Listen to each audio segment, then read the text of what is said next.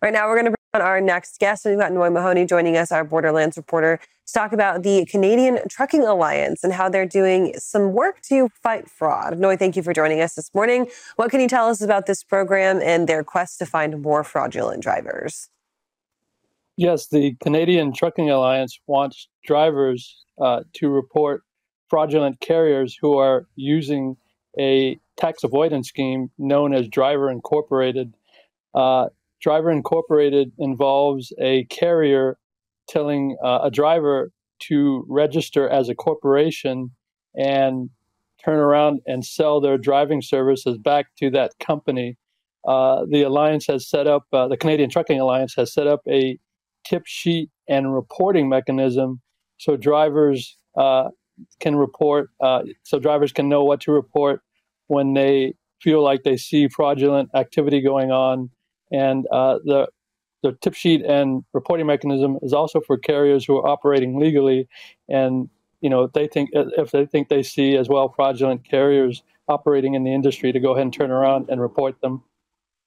And knowing we're looking at this driver Inc. scam or system going on, how long has it been around? Has it been something that's been plaguing the industry in Canada for some time now? It's uh, it's been going on for at least from what I've been hearing about uh, from from Canadian officials at least five to 10 years or more. It's been something that's building and increasing every year. Uh, some some of the trucking associations in Canada think it costs the Canadian government as much as uh, a billion dollars a year in lost taxes. So what happens is uh, when these fraudulent carriers use this driver incorporated business model, uh, they don't have to pay taxes. Uh, they don't have to pay health benefits to these drivers. And in a lot of cases, what happens is they uh, don't even obey um, uh, wage wage laws, such as they'll withhold wages. They won't pay drivers what they're owed. Uh, the Canadian government or Canadian authorities released some data that showed from 2021 to 2022, uh, fraudulent carriers uh, withheld as much as $9 million in wages from drivers during that period. So it's a very serious problem. So, Noi, the last time that we talked about Driver Inc., and we talked about that wage number that came up from the Canadian government, which was staggering, of course, we mentioned a little bit how younger drivers and drivers who are getting into the industry for maybe the first time are particularly prone to finding themselves in these types of Driver Inc. scenarios where they get maybe signed on with a fraudulent carrier and they don't necessarily know better. Is there any provisions in this program specifically that maybe do a little bit of that activism work to kind of educate some of these newer drivers, get, show them the red flags and make them understand, okay, this is what a good carrier looks like versus this is what a fraudulent carrier looks like?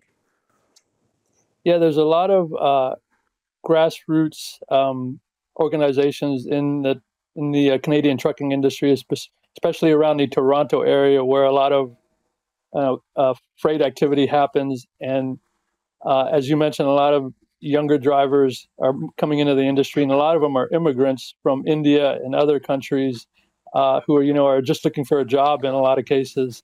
Um, so these uh, community grassroots organizations are sort of educating younger drivers, uh, you know, what to look for.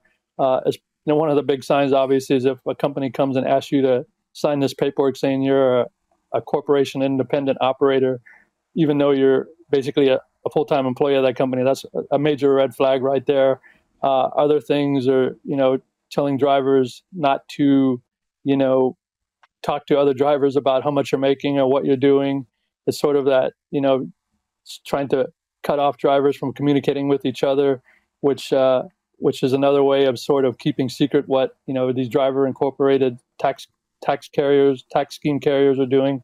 So it's really about you know educating drivers on what to look for and that they, there is a way, even if they, you know, get involved in these sort of driver incorporated schemes, there's still a way to report on these companies. There's a lot of federal authorities that you can reach out to. Uh, you can reach out to the Canadian Trucking Alliance. So there's a lot of ways to uh, to help the situation.